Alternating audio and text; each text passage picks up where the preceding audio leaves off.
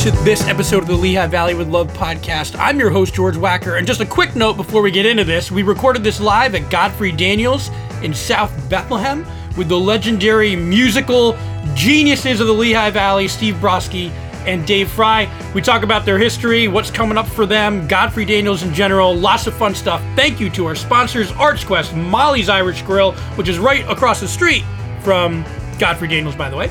And of course, Michael Bernardin with Remax Realty. We're going to get right into it because I cover some of this stuff in the beginning anyway. So, again, thank you for listening. We're going to be doing more in person stuff and we hope that you enjoy it. Let's get to it. Steve Brosky and Dave Fry.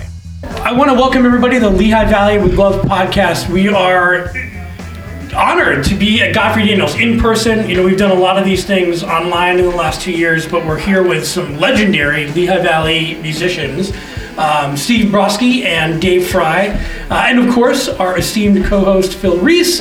We're, we're, doing one in person, so this is a lot of fun, and we appreciate everybody you know supporting us and our sponsors: Arts Quest, Molly's Irish Grill and Sports Pub, which is just across the street, and also Michael Bernardin with Remax Realty as well. So let's get into it. Thank you so much. We're so excited to be here. We want to talk about the space we're in, but then also, you know, the combined history of both of you guys within the Lehigh Valley. And so thank you guys for coming on. First yeah, I, if there was a Mount Rushmore of, of Lehigh Valley musicians, you guys would be on it. You're going to take us for granted. oh, stop. That is a great way to start.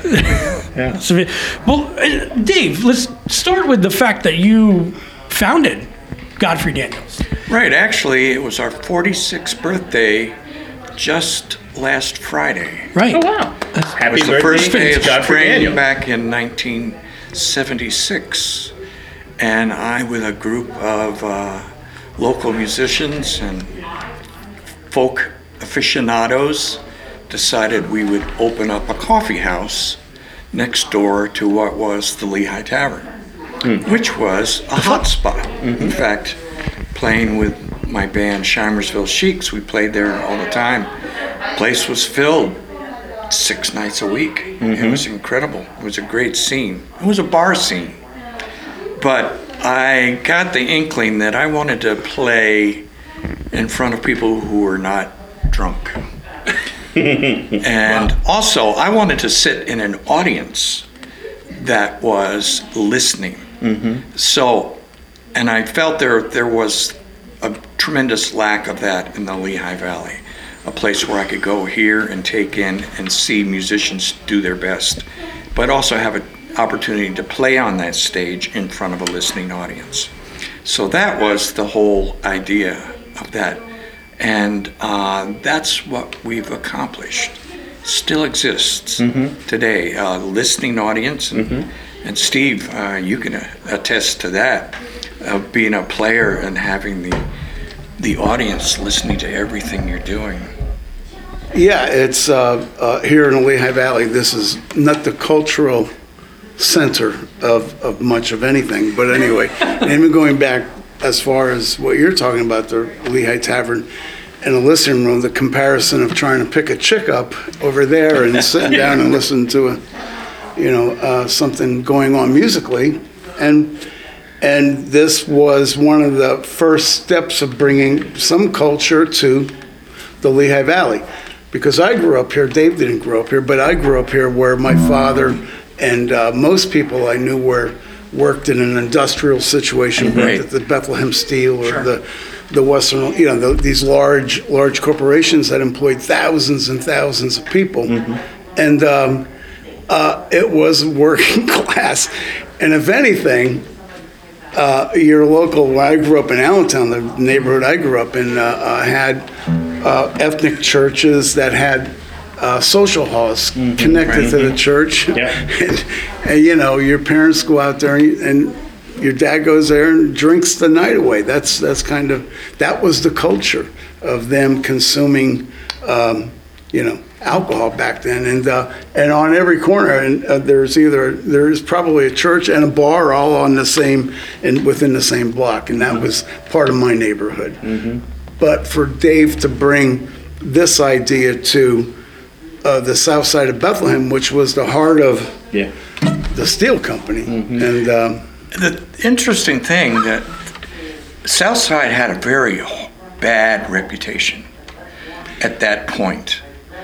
And one thing that that that gave us is we could we could develop under the radar because it had somewhat of a negative uh, Right, poor reputation. part of town, you know, poor poor- part of town, Yep. and we could get away with stuff early on, you know, that you couldn't have done in historic Bethlehem. Mm-hmm, mm-hmm. So that was interesting. It gave us, and and there was a certain cachet of going down to the south side, Sure. and um, and Godfrey's was pretty much the first alternative business hmm.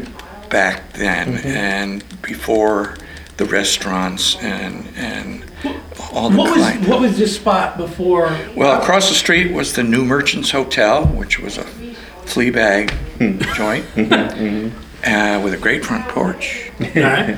Uh, and, you know, the, we had the uh, Greasy Spoon next door, and we had Smuggler's Inn, which was, uh, you know, a, a dive bar. And then the Lehigh Tavern next door. Which is the current funhouse. Yes. So um, we had our own little nexus of, uh, of you know, rebel, rebel music in a way. Yeah. But to your point about it's a it's a for a listening audience. It's called a listening room. It's, That's it's right. not a concert hall. It's not a whatever. It's Which means people don't know what we're talking about. So can you can you explain that like once and for all? well, well, you come here, and you, the emphasis is on giving the musicians the stage, mm-hmm. and uh, let them do what they do best. Mm-hmm. And that's why early on, when we didn't allow alcohol, it gave us that opportunity to develop that mm-hmm. audience, and that was that was wonderful, actually. And then eventually we opened it up. You could bring your own wine, but at that that point, we could guarantee that the audience was going to be respectful. Sure. And that made all the difference. That made it possible for the performers that play here mm-hmm. go out on the folk circuit and tell their other performing Sure. friends on the folk circuit, national and international, that there was a listening club in Bethlehem where they treated you right. Mm-hmm. They gave you good sound system. Cindy Dinsmore would feed you a vegetarian dinner and put you up overnight.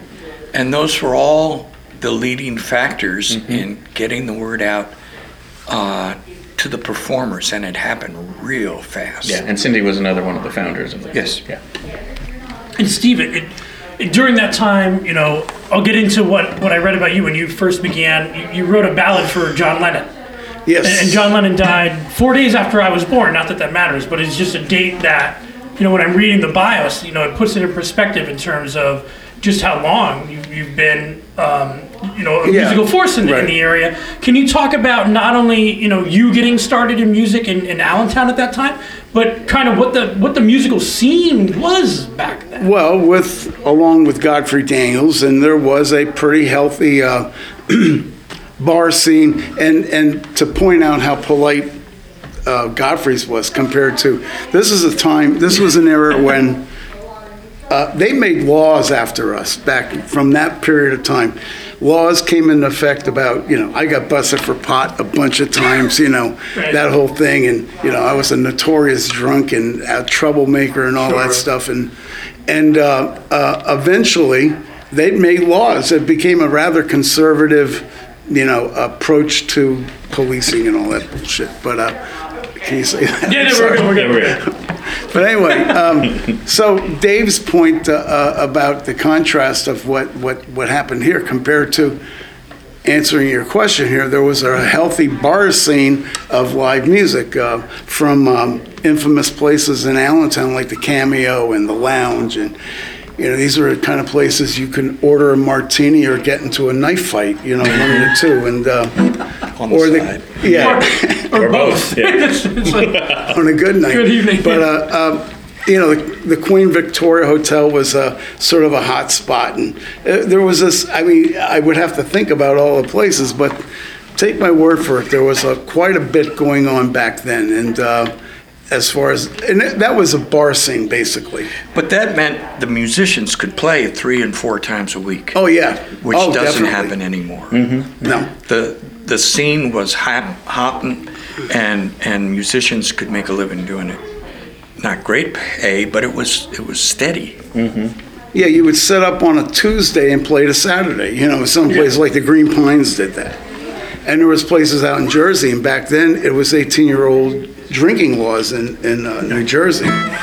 And, uh, I mean, it was, uh, you know, they made laws after us, I'm telling you. I, I believe that. And, uh, um, so, and then in comparison to, to, if you want to make a comparison Sure. to today, yeah, it's, what we had then was a going out culture. If you wanted to experience something, learn something, you had to go there. Physically drive That's right. there. That's right. You had to be a part of it. And today, you know, we live in a digital world. That's all I'm going to say. Mm-hmm. Exactly. Yeah.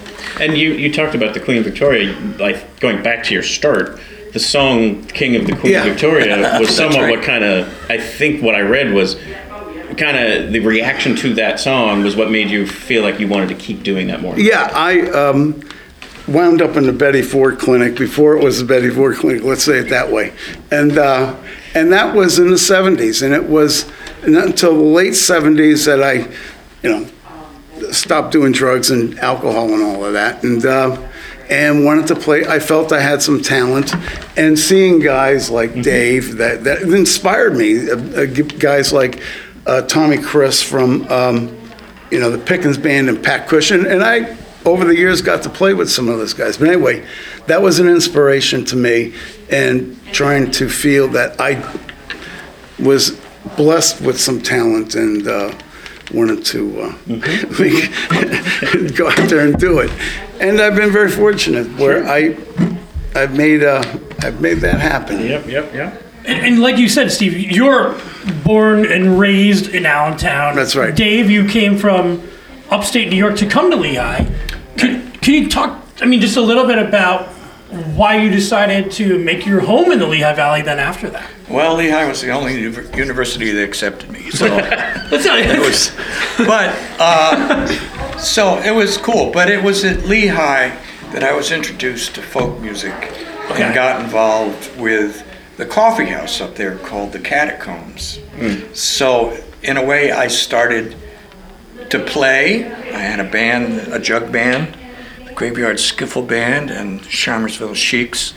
So um, I could play. And then um, up at Lehigh, they started having concerts, bringing people in during the Great Folk Scare, where um, I would get to see people who I would eventually book, like Chris Smither, uh, Pete Seeger came up, um, Elizabeth Cotten. Some some mighty people came through in concerts and in folk festivals up at Lehigh while I was going there. So it was while I was up there that I it, and while I was at home up in upstate New York, I got to go to Cafe Lena, which is the major. Yeah. Uh, and that's where I first heard people like Loudon Wainwright. In a, he opened for somebody, you know. uh, And in a space like this yeah, one. exactly. So it was like inspiring. This. So that was the impetus that made me start thinking that when I finally graduated from Lehigh, I would like to be, be able to try that. And so I was good friends with uh, Bruce Watson, who ran um, the Lehigh Tavern. And I said, you know, I would like to try something like that. He goes, well, listen, there's an empty donut shop next to the, to, uh, to the bar. Let's find out if we can uh, talk to uh, Justin D. Girolano, Esquire, Southside lawyer, and mafioso. and so he said, so he said, sure, Mr. Fry, at 300 bucks a month, you know. And so we put together that, and uh, in February of '76, and then in March we opened. And, and you've been here ever since, which, I mean, this is when you always say when you describe Godfrey Daniels, it's one of the last remaining listening rooms, you know, in, in the In in the the, in the nation. Yeah. You, you know, what what do you think is part of the reason for it allowing to exist even through all the things that happened before COVID? You know, mm-hmm. For, forty years. Well, it's a mix a long of time. an audience that wants to Support it, good people. Listen, Right. yeah. And right there, and, and when Steve comes in, he does a show for this room, Right. like doing Okay. the Tom Waits thing. Right. Right. That you don't So do he's anywhere. doing a show that he I don't built do it anywhere else, is for, it? for this room Yeah. and for that this time. But also, it's the musicians who got the word out, who realized what a rare and beautiful thing it is Mm-hmm. to play in front of an audience that's listening. And, and artistically, it makes the artist work harder, Mm-hmm. right? Yeah, I, I agree. pressure's I, on. I think reputation really is, uh, you know, quite the engine in keeping this place alive as well. But you're right. The, the audience that says, "Hey, you know, I'm I'm here. I know about this place or whatever. Mm-hmm. I'm here." And there's a certain standard you have to be as an audience person. What's cool is Oh, yeah. when, when people come in for the first time, like John McEwen came in during the fall and he walked in, he goes, Yeah, I can see it happening here. Mm-hmm, mm-hmm. You know? Yeah. And uh, you can, it's scratch and sniff, you know? Mm-hmm. it's a great way to describe because when you walk in, the walls just like they're seeping history. You're compelled to, you know, look at the, the, the posters on the walls and Yeah. ask questions. It just has that, like, And the acoustics too. Like when you walk into a fine theater or theatrical space, it just you can you can feel it. Like you can hear it basically. We can Well, get the away with a small sound system because Yeah, the it- acoustics it- are so It good. bounces nice. Was it like that when you just walked Well, in we here, or bought did you do enough some things? carpet. We bought enough carpet to put on the walls because I was I was thinking that was too close to the speakers. Mm-hmm. But once we got uh, the carpet on the floor and the audience in the room, it was just came out perfect. Mm. Yeah, it really does. Yeah, if there's a way to describe this place, I would say old school, Mm-hmm. in the sense that Sure.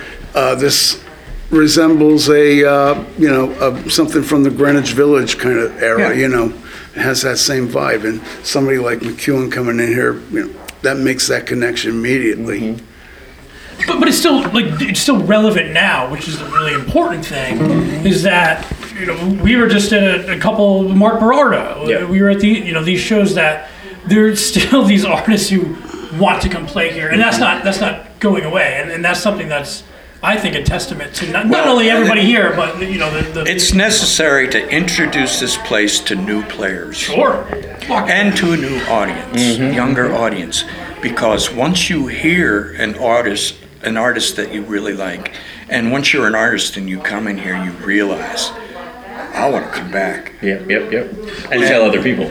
Yeah. to put it in like layman's terms, you know, if you've watched the VH1 Storyteller, Yep. those MTV Unplugged, or in that sense, where they mm-hmm. will sometimes maybe even explain some of the, the songs before they play them or, Yeah, or after actually, them, that's and, it. and it's Yeah. you know, and that's a lot of what you do that we'll get into. But that aspect of you're you're more than a musician. Yep. You're also kind of furthering whatever tales you have to tell, and people connect to that as well. Sure. Storytelling is a big part of folk music, uh, whether we own up to it or not. Uh, but that's how you connect. You talk. You establish a conversation through your music and through your conversation. People get to know you. Mm-hmm. You can't hide on this stage. And, and Steve, it's hard for you to hide since you've been around for so long, and so many people know you, and you've played in Allentown and the in the area for so long. Um, how does it feel to continue to be able to do that? You know, again, we just talked about how you started in the early '80s, and here you are, and we're going to talk more about your Tom Waits you know, shows Right. that are coming up. But how does that feel to, to con- Well- continually be involved? Well, I'm uh, very lucky that um, I still have the energy, and you know, I've done a couple of shows with like Bo Diddley and and BB King, and these guys were grandfather ages, and not that I'm not, but they are, and uh, for real, and um, you know, and I've I've always looked at the old blues singer going, hey man, they're what I wanna be. I wanna be an old That's- that's- that's exactly right. I can make it. I can do it. And uh, um, so, yeah, uh, really, I'm, I- I'm blessed in so many ways to be able to continue having that kind of lifestyle. And I have a great family who's behind me and uh, allows me.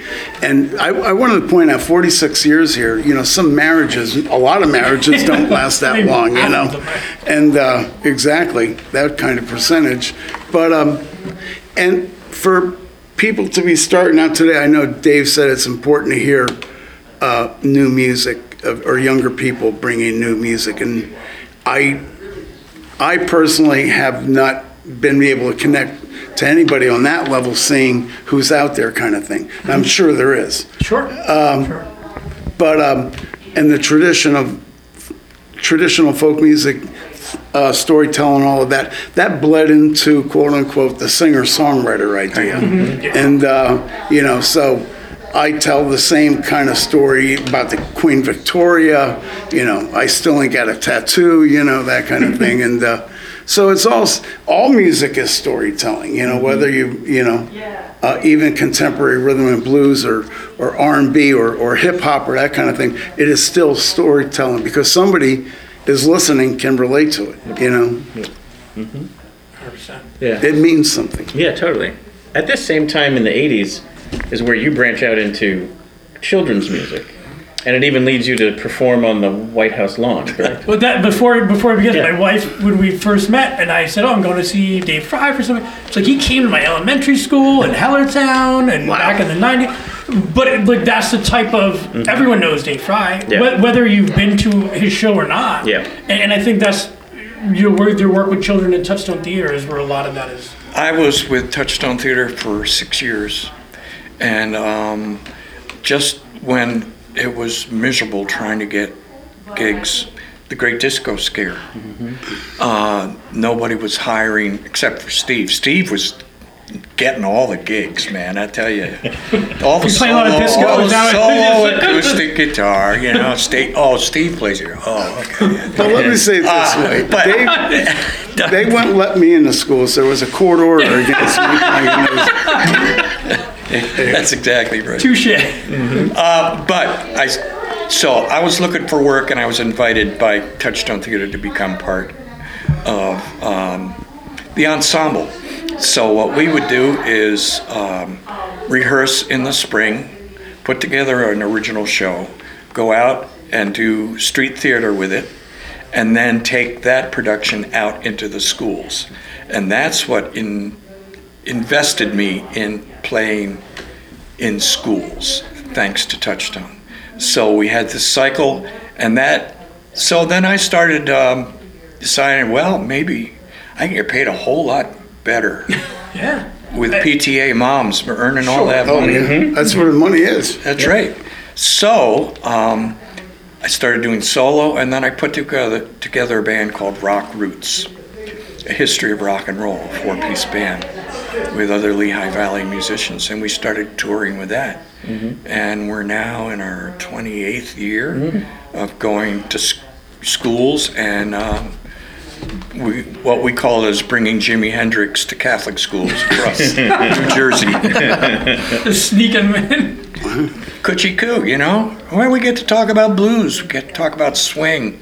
We talk and we finish it up with a rap song, you know, and mm-hmm. and we're authentic Mm-hmm. and we get the hidden thing is they get to see a four piece band mm-hmm. Mm-hmm. a- at an assembly. Yeah. And they're just going, Oh wow. Well, and that's to to that point. I mean, you, you've done videos on how to play guitar and and, and you know instructional as well. Do you, is it important to also kind of spread the love of music?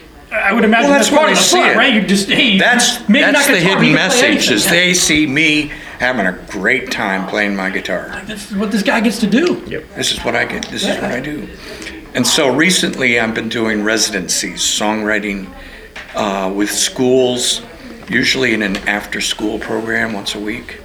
I just finished a s- um, a residency at Fountain Hill where we wrote a song called "I Can Be Anything I Want to Be," trying to introduce to kids in Center City, in inner city schools, mm-hmm. that they can decide on what they want to be. They have mm-hmm. to start looking earlier mm-hmm. than in the suburbs. suburbs are just filled with people who are doctors, lawyers, and everything.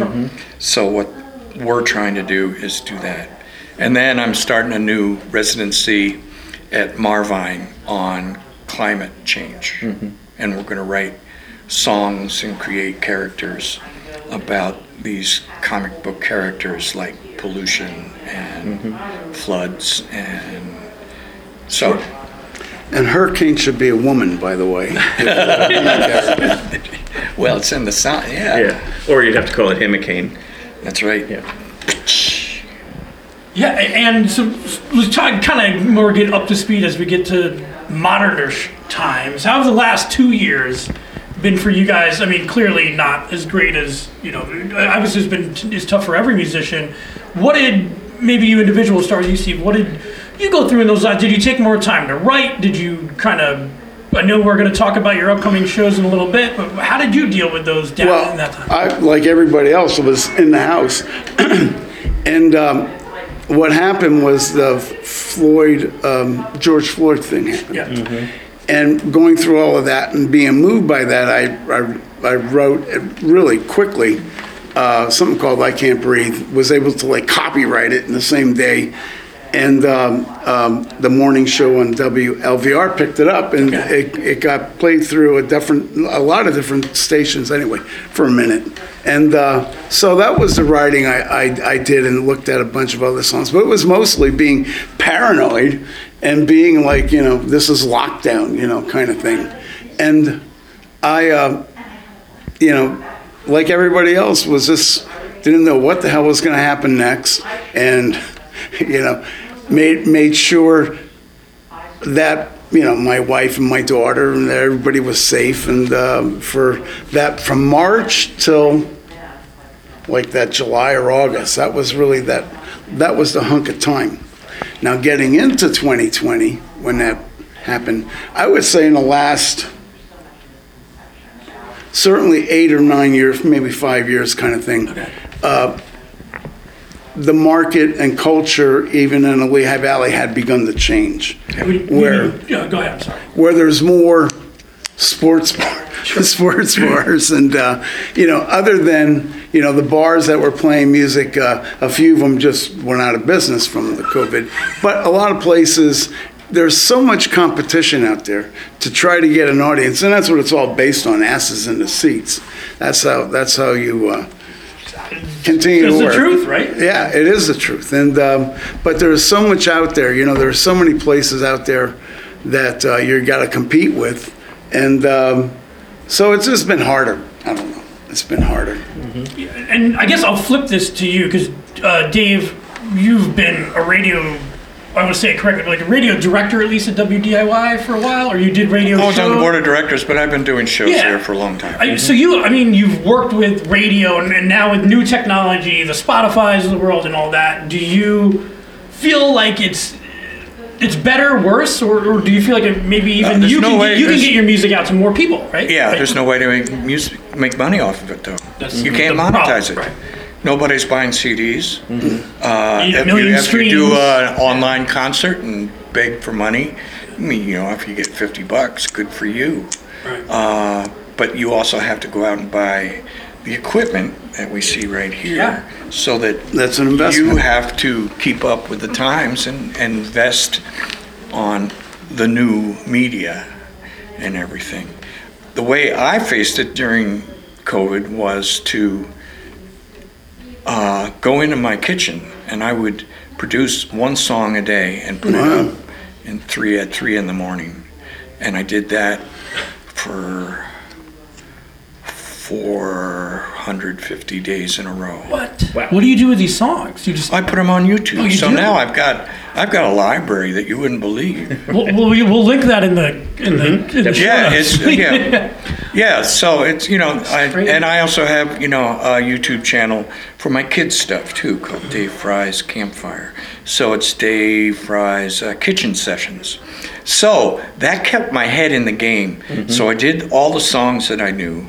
Went back to the old bands that I used to play, the Jug Band, the, the Hokum songs that we did way back when, and work those up, and and then you know make a, a video of it, and find the original uh, 78 uh, label of uh, you know Digging through. ain't no bugs on me you Yeah. know find out who did it and then put that up every every morning and so i i developed it once again it wasn't monetized you know i just did it basically for my own head Sure. so that i would remain playing and work up songs that I always wanted to do. I finally got into the Beatles stuff that because I went, oh, that's a great chord progression.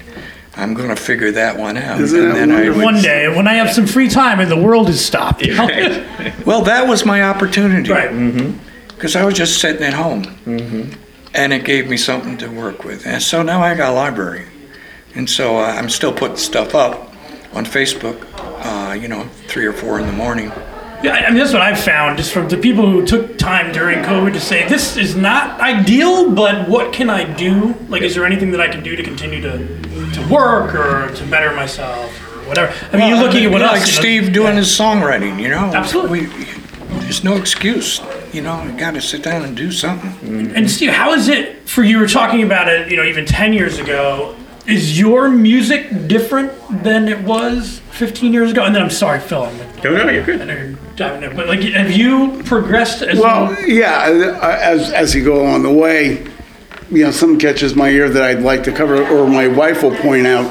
Um, there was a, um, a, a movie where uh, it was about this guy who impersonated Stanley Kubrick, the director. Uh, Catch Me If You Can? Or No, this was not that title, and No. it was um, John Malkovich who played the character. Anyway, at the end when they ran the when they ran the uh, the credits, um, this song came on. Uh, I'm not the man you think I am, but I'm the man you found. and uh, so she said, "You ought to do that song." So you know, stuff like that happens, and um, you know, much love to Bruce Springsteen. People always ask me to do Bruce Springsteen songs, you know, because We they. built your career on that. Yeah, exactly. I know. No, because you did it well. You know? and you know, so I, I don't like doing a lot of that, but there's a couple of tunes I'll do of his Yeah. that that uh, I connect with. I mean, that they're very early, that very early Springsteen stuff, really tasteful. You know, he played uh, he played the rocks. Well, I was I was just up at the Roxy, and it's and not like this, a movie theater, of course. Yeah. But they have those posters up, and they have a million people. They have Yeah. two of them because Yeah. it's it's so large. They have to have two, and they have the numbers on there, and you're just going through.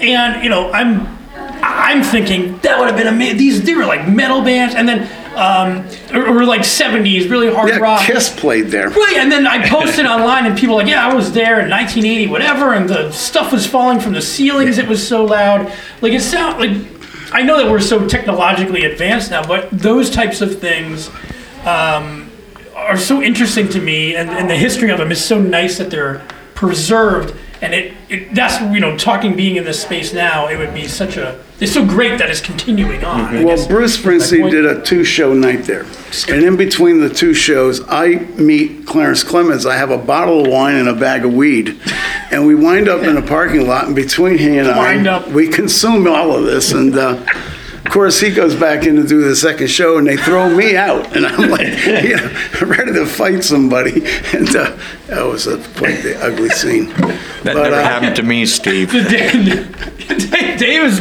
not um, He is- getting kicked out of the rock Yeah. scene. He's being invited into an elementary school. Right, right, right. A lover, not a fighter. But, but it's so, I mean, that's a, the dichotomy of this in, in, a, in a positive way. It's so interesting because I don't want to say you're two different types of musicians, but you're, you're different people who We're are a- survivors. yes, you're different people who have found a way to be local musicians.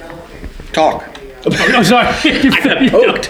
Um, I wanted to hear a little bit more about the um, uh, the the, pro, uh, the the thing you were involved in, where you were promoting and supporting the early literacy through the arts.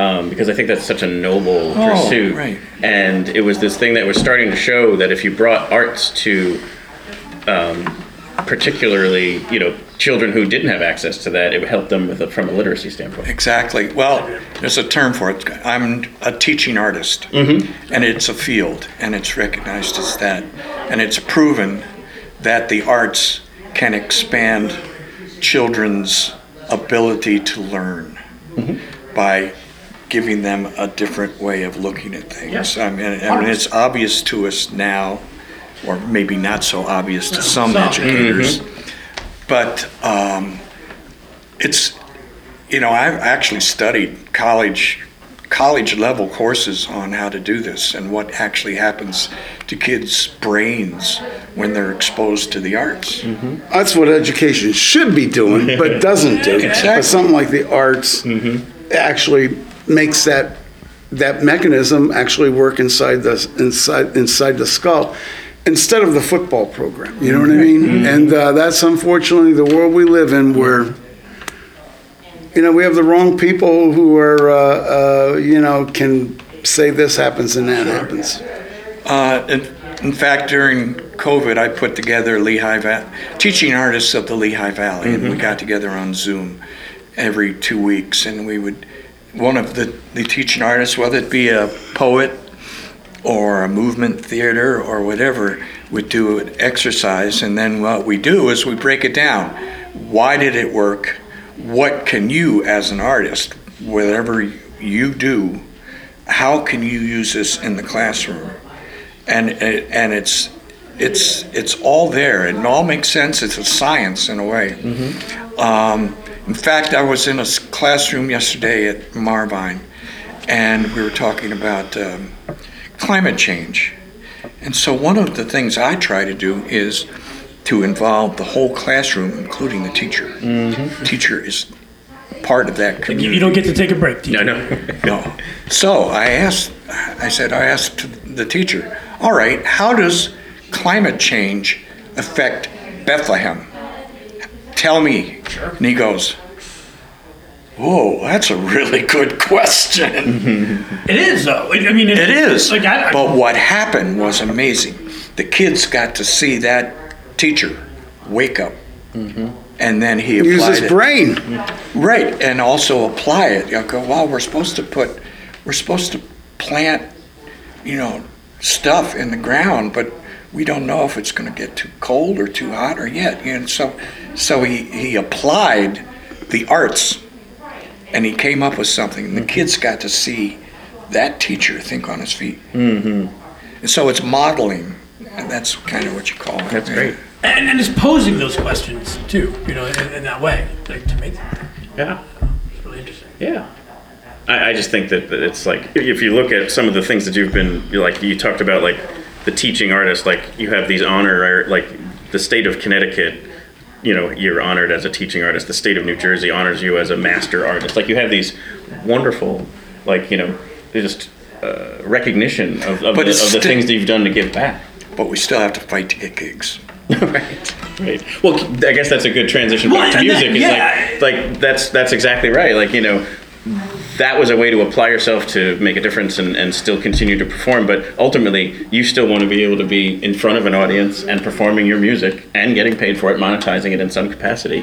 Um, and that's probably now a good transition to today. Like, how does that look here in Godfrey Daniels? How does that look in the Lehigh Valley in general? Like, where do you see this going for live performance? Well, if I can jump in here. Sure.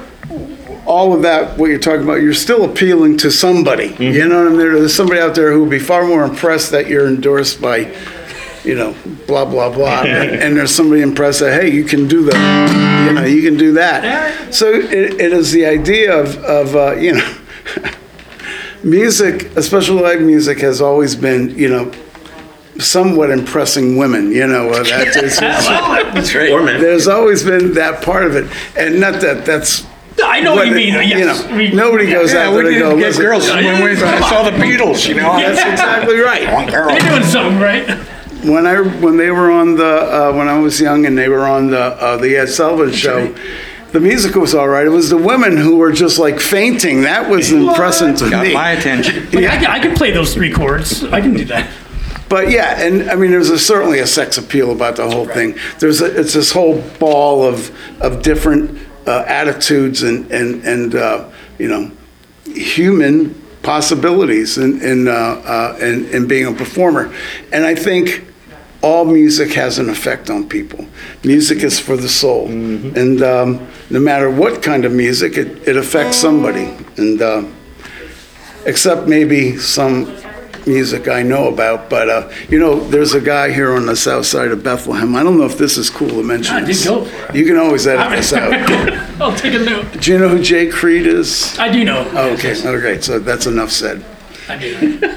Oh, we're good. Okay. Yeah. we're good. But yeah, I, I am. That's right. That's all you need. So in the, the, the, the side of the gigs, you know, and then maybe we want to have you guys play a little bit, but like, Yeah, let, us do because we can finish with that if they want to Sure. play a song Yeah. or two. Um, but let, us talk to, to, talk about now. You know, before we get into what you guys are currently doing. There you and, um, like, uh, what does it mean? I, I hate to word use the term local musician because it's I such hate a it too. right. It's limiting, right? Because it's, it's not what it. I'm it's going not what for I, regional. Fine, well, regional but but to that, degree, you know, you live and, and you work in the area where you make a living through your music. I mean, so in that respect, I mean, local musician. Does it mean something to you to also, you know, represent the area that you're you're playing in because you do? You know, is that something you ever think about? Like you- you're. You're Steve Brosky from Allentown. I mean, that, that's part of it, and, and Dave Fry from Bethlehem to Lehigh Valley. That's, I don't know. Do, do you? I, you know, think? I, I don't have No. that, that mindset. Now, people can make that connection with me, obviously, and, uh, you know, singing the, the Allentown, uh, Yeah. hey now is, you know, so I definitely embraces that idea. But I, I, I think survivor is a great word, the word that you just, you just work your way through this and you, you appreciate what you get and you develop what you get and you embrace what you love what you get. And um, uh, that, that kind of, it's hard to answer. Yeah, Yeah, because it's not like local. It's just it's almost pejorative because you're not you're doing things that are being enjoyed internationally. You know, we have people coming in here internationally. People That's listen right. to you all around the world. They- they it's just do. that we have access to you. Maybe is is the, the like we know you because you play in so many areas and we're exposed to you so often that we kind of take you as our own in, in a sense of that. Well, You're that- also taken for granted. I, I wouldn't disagree with that either. But also, we live in a world where traveling and getting paid correctly is that's kind of Yeah, yeah. those days are over. You know, if you want to get on the road, and you, you better be able to, you know, just have one sandwich a day, and uh, you know, find the cheapest gas you can Mm-hmm. to get wherever the hell you're going. Do you see a solution to that? Do you have any thoughts on like, in order to, to for musicians? I know young musicians. We know a musician. We, we love Seth Witcher, who's a young singer songwriter. I'm sure you're familiar with him. You know, that's a guy who should get paid for doing the stuff that, that he does. I mean. I don't know. Do you have do you have maybe advice for, for a younger musician who's coming out in the same way you are? I'm up for exploring venues that aren't necessarily bars. Um, there are house concerts.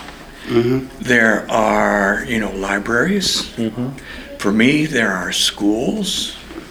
Um, you have to explore, and that I've actually approached uh, Charter Arts here mm-hmm. on the South Side, saying, you know, let me talk to these kids about becoming teaching artists mm-hmm. because you'll get paid a lot more. Mm-hmm. You'll work in your own hometown. You'll be able to work from 9 to 12 and you're done and you got a check. Um, there are alternative ways of making money in your own town that aren't necessarily being a star in the bar. Or, or even to augment that? Oh yeah, Yeah, just yeah. play play all kind of things. Play festivals. Put together a show like Yep. like uh, like Steve has. Which is a perfect. It, Do, you, Perfect. do you want to ask him about? yeah, I mean, so the uh, the Tom Waits show is that what you? Yeah, just like what's coming up. in Yeah, yeah. So, well, you have something this evening here in this Yeah. space. Um, Dave's We- Night we'll Out. get that- Is we'll that get every that month, third Wednesday kind of thing? Uh, we do it. It's a different idea of. I get some friends who are professional. We get up here on the stage and we play, improvise, and then we open up the discussion with the audience as to why we do what we do. Yeah. So that's what sets it different from from just a regular gig. Yeah, so if you're a young musician, Exactly. you could come in and get that same kind of education you were talking about. Uh, come in on it. It's the third Wednesday here, at Godfrey Daniels. Yeah, and hear the old month. guys pitch and moan. And then your show is next Friday, Uh, Thursday. Thursday, Thursday. March 31st. March 31st. And, and Here. I'm very lucky that uh, um, you know, I can interact with everybody here and, and say, hey, I got this crazy idea. And we did it a few years ago, and uh, it's, it's, it's Tom Waits songbook. And, um, uh, you know, put a band together, that kind of thing. But, you know, Dave and, and myself, we have a long history. And quite frankly, it, it was awkward and strange and almost criminal, I guess, to, to a degree, uh, you know, from back very early, early on. And I'm very thankful that, that uh, I've been embraced here and, and Dave and I've kind of reconnected and uh, we've gotten over that, that, that weird. Well, at one point, I was hesitant to book people like you because you were working three Yeah, four bars. times a week, and um, and to get that bar audience into a listening room, uh, I just couldn't figure out how to do it. And it's good because you were saying, but it's hard to just, well, I mean, I guess it's not hard. We describe what a listening room is, but to have that nuance of, wait a minute, bar person, Right. you know, coming in, there's a different, You see, that's Level what, of- that's what Steve did. He and there's developed nothing, the there's nothing wrong show. with just like, he, he, we're excited to So go see every Steve. time he We're going to have co- that. comes in, it's a different show, Yeah. and he does it, and it's not and you won't see it anywhere else. No, exactly. right. So that's where he evolved, Right. and that's also how I evolved as a booker. Mm-hmm, mm-hmm. And it's also it's so interesting to watch a show in here. I don't have to tell you guys that, but because it feels like you're doing a show just for me. You know, and there's there's obviously other people in here, but just the way that Godfrey Daniels is, and, and the way that you're you're sitting in the audience, it does really feel that way. It's a really special. I only hope that we can soon see the return of the community events like the jams, the mm-hmm. open mics. As, as mm-hmm. you know, the open mic community is is Yes. a family unto itself. Mm-hmm. Absolutely. Just the same with the old time jam. This whole room is filled with banjos playing in one key. And, you know, and uh, the improv comedy guys and girls. Yeah. Um, the Irish jam. That we're that's we're coming back with the shows. But I think in May we're going to start up with the community jams, and that is a corollary to coming to see the professionals here is to come here and do it yourself. Would that be like your first piece of advice if you're like, because people who don't know, what is Godfrey Daniels? And now all these guys are talking about it. Now I'm, in, uh, you know, I, I'm uh, intimidated to go there. I don't know. You know, would you just say give it a shot? I mean, also you can support if you go to the Godfrey Daniels website. We have listed in our show notes. You can become a member, this much like with Arts Quest and other organizations, and support this in a grassroots level. Still today. Yeah. Yep. And, and, and we're looking for an intelligent audience who wants to come here, who will look up Steve on, on the web and listen to his music and go, oh, oh yeah, oh, that sounds, oh. Mm-hmm. They'll come in the, the room and they'll, they'll know more about it. Yep.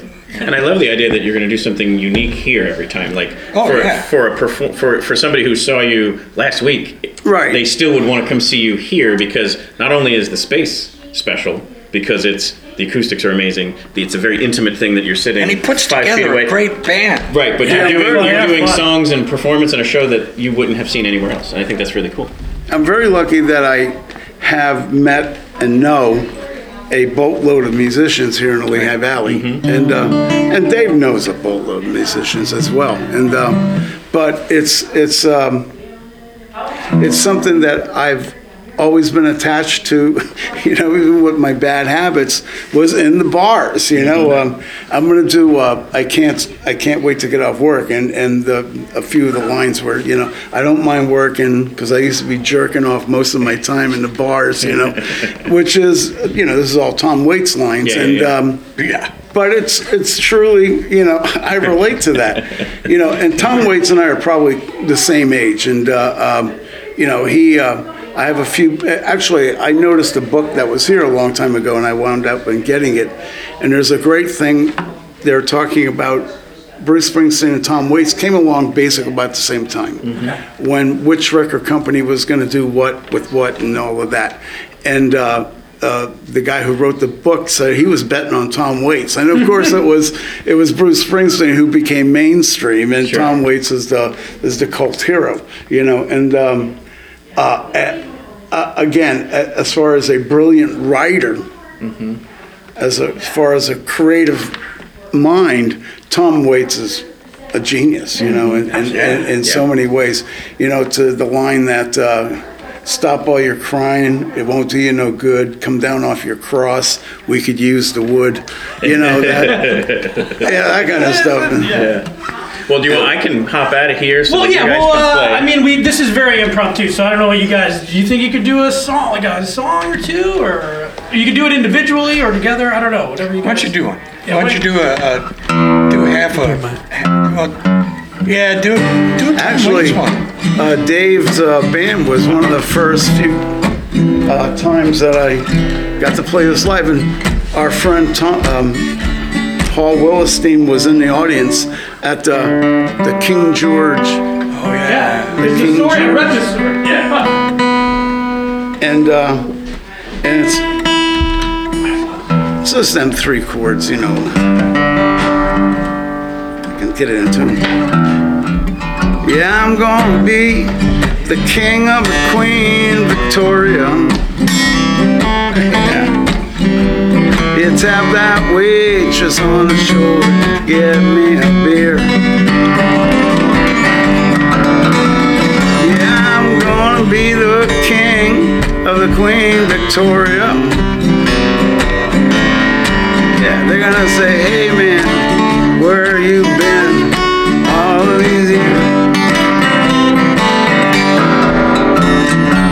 Now you can see Slim Pickens there. They. Once a month they work.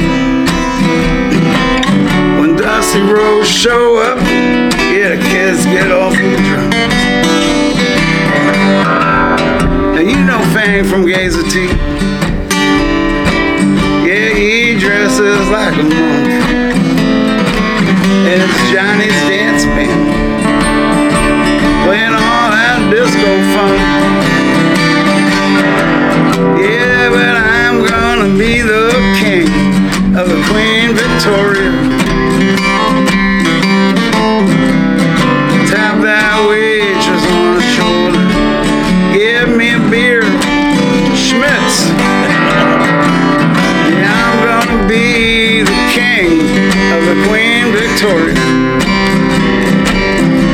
They're gonna say, hey man, Hey man, where you been all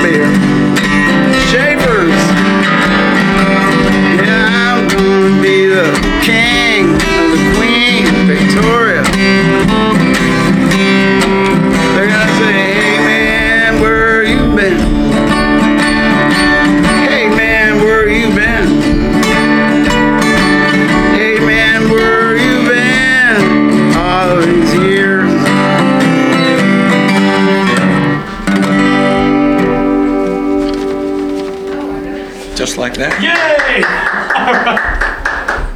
I think sounds great.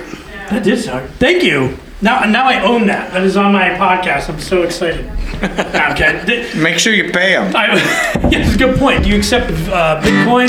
Oh yeah, right. My wife would kill me. Uh, Phil, get over here. Um, I just want to say one more thank you to you guys so much. Uh, thank Steve you. Brosky and of course Dave Fry. We're Godfrey Daniels. Uh, this episode is going to go out right right before uh, Steve's next Tom Waits show here. However, if you're listening to this a year from now, please be sure to check out their websites. We have them all listed in our show notes, or just do you know do a Google search for Steve Brosky and Dave Fry, Godfrey Daniels, and you know I guess the important thing to take away from this is to come out maybe and experience some of it to help support because it's with that support that places like this are allowed to go on for 45 years and the, without the community you know it's, it's not possible Yeah, we need groceries too, right? right Baby needs a new pair of shoes. so thank you Thank you both. yeah, no, thank you, yeah, guys. yeah, no, go ahead And you, and you guys promoting this, you know, uh, getting banging this drum of of culture here in the Lehigh Valley. I think it's a great story. You know, my f- my philosophy has always been growing up here is the Lehigh Valley has always been in the shadows of Philadelphia and New York. sure, Exactly. and but it's always been its own weird oh, it's the weird stepchild you know the redhead stepchild Amazing of- people have come out of this valley. a, a million percent yeah but I mean, John, agree, wait, yeah. Foki's John Gorka, you know. yeah Moravian uh, graduate Moravian graduate. Zen for primates. yeah oh yeah the, the- the Incredible music- people. And you know and even going back to like Jay Proctor, you know, John, John Yeah. and those guys, and and the Shillings, you know, these were bands that certainly uh, nationally and regionally were recognized. And You know, uh, it's sh- because the uh, place was circle- small enough we could develop and develop our craft without having to go up against, right you know, you know, The machine. South Street. Mm-hmm, mm-hmm. You know, and Right, and, and you're fine. I mean, this is just me talking, but I, I think you're finding some of that. You know, I'm at a point now where I really love my city, Right. and I love where I live, and it, I want to see all the beautiful parts. Maybe you know the, the bad parts too that need to be fixed. But this is one that's such a treasure that it's almost a crime not to at least of, to to put your attention on it for a period of time if you live Did here. you grow up here? I, I didn't. I went to Moravian College. I've Okay. been here for 20 years. I grew up in the northern Poconos. so I, I'm much like Dave. You know, I'm a transplant who came here and said, Yeah. "This place isn't so bad. I'm gonna stick around." Yeah, I, that's a great point because I'll tell you, I grew up hating being around. You know, I, this was so. You know, as a and, yeah, first of all, yeah. you're growing up, and you know you hate life anyway to a degree. You know, you hate your parents, but anyway. Yeah. But certainly knowing that uh, radio and television was like everywhere except here. You know, Yeah. it was like uh, that was bothersome, and uh, I mean, uh, and and it took me. Uh, it took me a long time to come to terms with a lot of things, you know, uh, from getting into uh, how I felt then into how I see it now. But uh, anyway, which is We're ha- we're happy you stuck around. Yeah. in um, Tom Waits. Uh, I don't want to grow up. There's a line where you know I don't want to leave my hometown. I don't want to. I don't want a big old loan. I don't want to work my fingers to the bone. And then the conclusion of that little verse is. Uh, um, I don't want to, you know, get married. Boom. How the hell did I get here so soon? I, you know, I, Yeah. I'm all grown up. You know. Yeah. Yeah, and, and the, like that's I think in, in a portion. You know, I'm 40, and I look at that now, and you're, you're kind of like, yeah, just, w- what what if, what if, what if? And then some of it's like, well, I've got it now, and, and I, you know, I, I'm excited to be a part of it. So, you know, I'm, I'm excited to be here on stage talking to you guys you know, prior to your show tonight. And you'll get over it. Dave, I'm trying to be like optimistic and positive. No, yeah, well, that's But- that's the Lehigh Valley in me. It's, uh, yeah, Totally. You're right. That is the What? Lehigh Valley. Well, I think that, that's a good uh, that's a good sentiment to leave it on. You know, Yeah. we're we're we're here, uh, you know, skeptically, but definitely optimistic in some senses about the future. Thank you guys so much. Thank you, Godfrey Daniels, Dave Fry, Steve Brosky, of course, Phil Reese, our co-host. Thank, Thank you, you. to our sponsors, Arts Quest. Thanks. Thank you. To our sponsors, Arts Quest, Molly's Irish Grill and Sports Pub, which is across the street from here, and of course, Michael Bernadette, Max Realty. And check out all this information we talked about, everybody's YouTube channel. Everything is in our show notes, so please peruse and follow and subscribe. And uh, Become a member of Godfrey Daniels. yeah, come down. We want to see your show. Yep. All right.